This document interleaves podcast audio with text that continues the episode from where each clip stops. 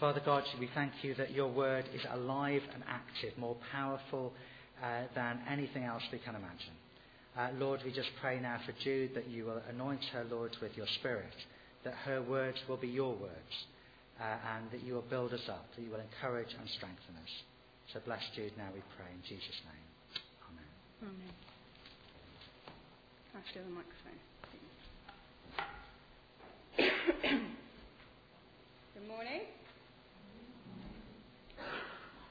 Very obedient. Assembly.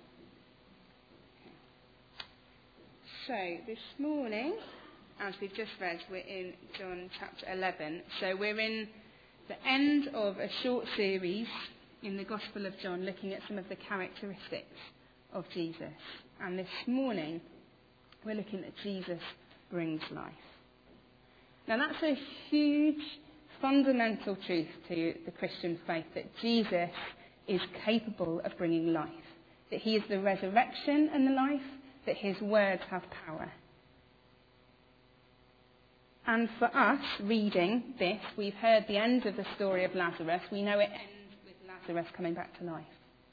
For people just reading the gospel, if they'd read the little passage before the beginning of chapter 11, they'd know the end of the story. Jesus makes quite clear he intends to go and raise Lazarus from the dead. For those of us who are Christians or know the gospel, we know that, that Jesus then dies on a cross and himself is resurrected. So when we hear, I am the resurrection and the life, we, we know that. We know the ending. And many of us will have stories in our own life of where we have thought things dead and Jesus has brought them back to life.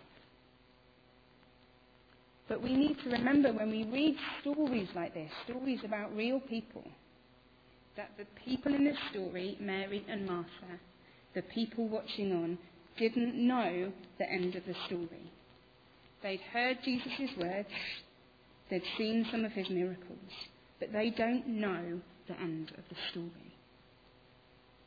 And so as we look at this passage, we can learn from some of their reactions because we, although we do know the truth that Jesus brings life, we don't know the end of our own story. We don't know the end of the chapter that we're in. And so we can learn from their reactions. And before I get into the passage, we, I just want to stop and think about what we mean by Jesus bringing life. So this story is about very literal human death and resurrection. And for some of us, that will feel really relevant. But for many of us, there might be other situations that as we read the passage, as I'm speaking, that maybe God's Spirit, who speaks to us today, is stirring up in you um, an area, a situation that seems dead or dry, where Jesus wants to bring life. That might be a relationship. It might be a hobby that you had let go of. It might be an opportunity. It might be an area of your kind of mental or physical health as I was praying and preparing for this, I felt like God said that maybe there are people this morning, and the area that seems to have gone dead is actually your relationship with Jesus, your prayer life. That spiritually you feel like things have gone dry and a bit dead. So let God's Holy Spirit speak to you and have in mind maybe an area of, of your life or of you know the world of our community that God maybe wants to speak to you about how He can bring life there. So in this in this passage, it's a really lovely passage. Um, we come to meet Martha and Mary. Now, those of you who are familiar with the Gospels will know Martha and Mary. There's the kind of famous Martha and Mary story where Jesus is at their house. Martha's getting everything ready and comes to say, what is Mary doing? She's sitting at your feet. She's in the area that really only men go to sit at the feet and learn. And she's there, and she's a woman. What is she doing? I'm doing all the jobs. And Jesus says, No, Mary's choosing what is right. She's allowed to learn and be my disciple. And then we see in Martha and Mary and their relationship with Jesus um, a relationship that is discipleship, is them learning from Jesus, really taking what he says seriously, quite often grasping things on a level that maybe the 12 disciples aren't. They're also his friends. So they know Jesus, they've seen his miracles, they are learning about his teaching, but they also know him as just a friend, as a carpenter, just a man who's said incredible things, who's doing incredible things. And we find them now in a situation of unimaginable grief. Not just an emotional pain, but I don't know what their situation was, but I would imagine that for two sisters whose brother has died, there would be real social and economic implications to this death, as well as just the emotional loss of a brother. And we find Jesus on his way to see them. Jesus is heading to Bethany, heading to their home, knowing that Lazarus was sick and has now died and he's heading there with no apparent sense of urgency. Maybe already there are things that are resonating about situations in your life where you feel like Jesus is acting with no apparent sense of urgency and you're impatient for him. And so Martha comes out to see Jesus. And she finds him, she finds her friend, and says, If you had been here, my brother would not have died. But I know that even now God will give you whatever you ask. There's a deep faith there, a belief that Jesus can do anything. I don't know what Martha believes about what Jesus will do, but she believes that he can do anything. And Jesus said, Your brother will rise again. Martha said, I know he will rise again in the resurrection at the last day. And Jesus said to her, I am the resurrection and the life. The one who believes in me will live even though they die. And whoever lives by believing in me will never not die. Do you believe this? Yes, Lord, she replied, I believe that you are the Messiah, the Son of God who is come into the world. And I find Martha in this passage really inspiring because she's got these kind of quite huge fundamental truths that Jesus has got huge power and can do whatever he wants to do. But she still moves towards him. She still goes to ask him. And I wonder whether for some of us, faced with difficult situations, we, we know the truth that Jesus can bring life. We know the truth that Jesus can do anything. But maybe we use it as an excuse to not act to just sit and wait because we know that God can do anything. But Martha goes to Jesus and talks through those beliefs with him. I know that you can do whatever you ask. I know that Lazarus will come to life on the last day. And for us, we might have our, our truths that we believe are fundamental Christian truths that God is faithful, that He loves us, but it's not enough to just know them, that in each situation, particularly difficult situations, we need to move towards Jesus and say to him, I believe this, but what does that mean now? What does that mean in this situation? And many of you have been Christians for a lot longer than me, but in my 20 years of following Jesus, I've probably only really learnt about four or five lessons, but I learn them again and again and again in different circumstances, in different ways. And in the same way that in our human relationships, we don't not bother telling people that we love them because, you know, we've, we've mentioned that previously. See other anniversary cards for details. I shall continue to have deep love and affection unless I inform, you know, inform you otherwise. That's not how we work in relationships. That's not how it should work in relationships. That we affirm those truths, that we love you, that we're proud of you. And we affirm them again and again in different situations. And Martha goes to Jesus and has this conversation, and he affirms again, I am the resurrection and the life. And invites her to say, Do you still believe this? And she says, Yes, I believe. One of my favourite things to do with my husband John is we love praying for people. We'll go and visit people and pray with them, or people come to us and we pray with them. For specific guidance or just generally. And I don't have any stats, maybe I should start collecting them, I'd like to do a pie chart, of what Jesus says in those times of prayer. But the vast majority isn't specific guidance for people. It's not do this, go there, quit this, take this job. That the things that Jesus seems to want to say to people again and again is the truths of who he is and truths of who we are. And so when we go to Jesus in difficult times, he doesn't say to Martha, chill out, it's fine, give me 20 minutes. He just affirms again, I am the resurrection and the life. Do you believe?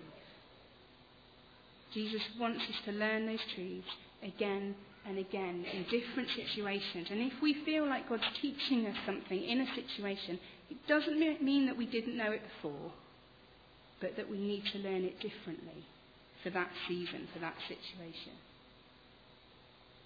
And so then Martha goes off to get Mary, who hasn't come out to Jesus, goes to fetch her um, to come and see Jesus. And she greets him with similar words Lord, if you had been here, my brother would not have died. There's a sense of anger. And what I find fascinating and deeply, deeply moving is Jesus' reaction to this. That when we are frightened, when we are grieving, and we say to Jesus, Why didn't you do something? and we are, we are sad and weeping, that Jesus' reaction is one of compassion. He doesn't rebuke Mary for her anger. I read it she was angry, maybe, maybe she wasn't. But there's no rebuke It's just compassion. Jesus saw her weeping and the people around her weeping, and he was deeply moved in spirit and troubled. Where have you laid him? He asked. Come and see. And then Jesus weeps. The Jews say, See how he loved him. But some of them said, Could not he who opened the eyes of the blind man have kept this man from dying? that some people are reading his compassion as a lack of power, or that he just didn't care enough to actually do something. And how many times do we hear or feel that Jesus' lack of action means that he doesn't care? Or we read compassion in others as, well, they don't really believe in what God's doing. But Jesus' reaction to our pain is compassion. Jesus knows the ending. I don't know what the time frame is, but in you know maybe a matter of minutes, Jesus knows he's going to call Lazarus out of that tomb. Jesus knows the ending, but he still weeps. There's still a deep compassion. There's no I told you so. There's no wait and see. Not to those people who are in that, that deep place of pain and suffering. The only thing that I can compare this to in my life that I could think of is when I took my children, I've got three children, for their various immunisations. I've lost count of how many they've had. But between the three of them, the various jabs that they've had, I don't think any of them have cried for more than about a minute. And I believe very strongly, as a pharmacist, that those immunisations protect my children, that they protect the community, and I know that they're not going to be in pain in a minute. But it's still really troubling to watch them go through that. And I don't know whether that's where Jesus is, but Jesus knows in the great perspective of things, the pain that we're suffering now is, is just a blink of an eye. But he's still moved with compassion when he sees us um, grieving, when he sees love manifested in grief. And then so Jesus, once more deeply moved, came to the tomb and says, Take away the stone. And then Martha's reaction, again, is really interesting. But Lord, said Martha, the sister of the dead man, by this time there is a bad odour, for he has been there for four days. So I wonder what Martha was wanting Jesus to do.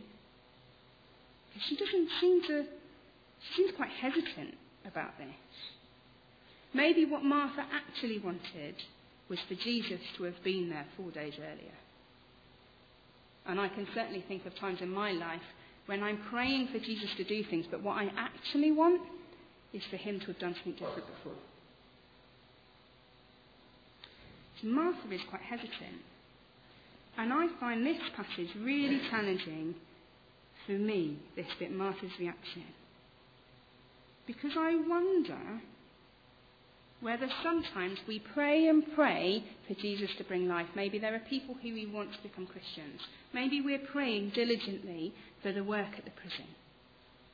But when it comes to it, and Jesus says, roll away the gravestone, we're actually quite nervous of what's behind that. We as a church are praying for the prison. Are we ready for those men to follow Jesus and come out and want to be involved in the church? Are we ready for the people around us at work to start following Jesus, to come to church and maybe change it? Are there situations that we're asking Jesus to bring life?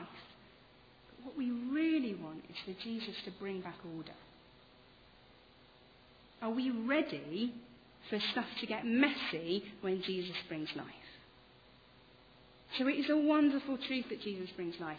But if you want an ordered, tidy life, I would not suggest bringing life into it. As I said, I've had three children. Ask anyone who's had children, or fostered, or ever had guests, or a puppy. Life brings mess. And smells. There's work to be done. There's grave clothes to be unwound. And so I do believe that we should expect Jesus to bring life. His words have authority and power. When he says, Lazarus, come out, the dead man comes out. So when we're asking for Jesus to speak with authority into situations of death and dryness, we should expect that to happen. But we shouldn't expect that that will make our lives necessarily more straightforward. That in life is mess and smell and work. But there's also love and joy and hope and things that make it so worthwhile. So, just to recap, like Martha, we need to approach Jesus to ask what those truths mean for us now. Like Mary, we can come with raw emotion, knowing that Jesus will react with compassion. And we need to think very seriously about what we're asking for if we ask Jesus to bring life. Because we will not be more in control of things and there'll be work to do. I just wanted to share very briefly a little bit about what this looks like in my life at the moment. So, um, it's a relatively unimportant situation relative to death and life and that sort of thing. But as some of you will know, I used to work as a pharmacist at Stafford Hospital. And then four or five years ago now, I felt that God was calling me out of that and calling me to lay down my career. So I, I did, and I left pharmacy and I cancelled my registration, and I couldn't see myself ever going back. I went to a House of Bread for a couple of years, I've had a brilliant couple of years there, and then I've been doing different things in the community since. And in October, just a few months ago, I really clearly felt God said it's time to wake that up and bring that back to life. And I'd love to chat through, if anyone wants to know what that, when I say I heard God say what that means and what that looks like and how I tested that, please come and chat, because I'd love to chat that through with you. But I felt that God was saying that.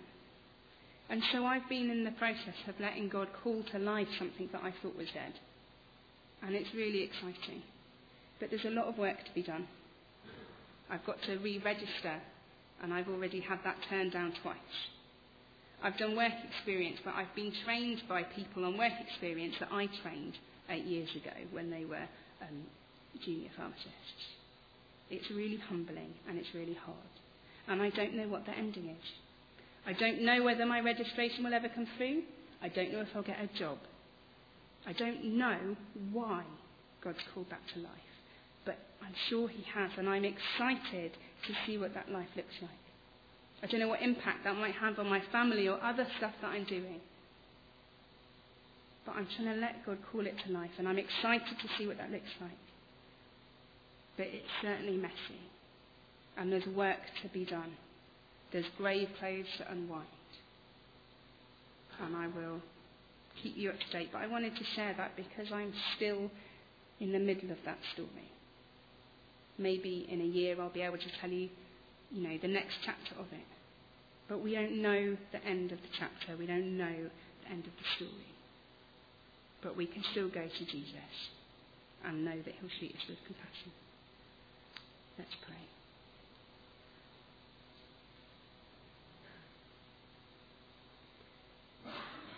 Jesus, if this was the only passage in the Bible, I think it would make me want to give my life to you. Your kindness and your compassion and your power and your authority shine through. Jesus, help us to come to you honestly. Help us to come to you with courage. Help us to be brave and ask you to bring things to life help us, give us the strength to roll away the gravestone and the diligence to take off those grave clothes. Thank you that we don't do this on our own, but your spirit lives in us and we do it as a community. Amen.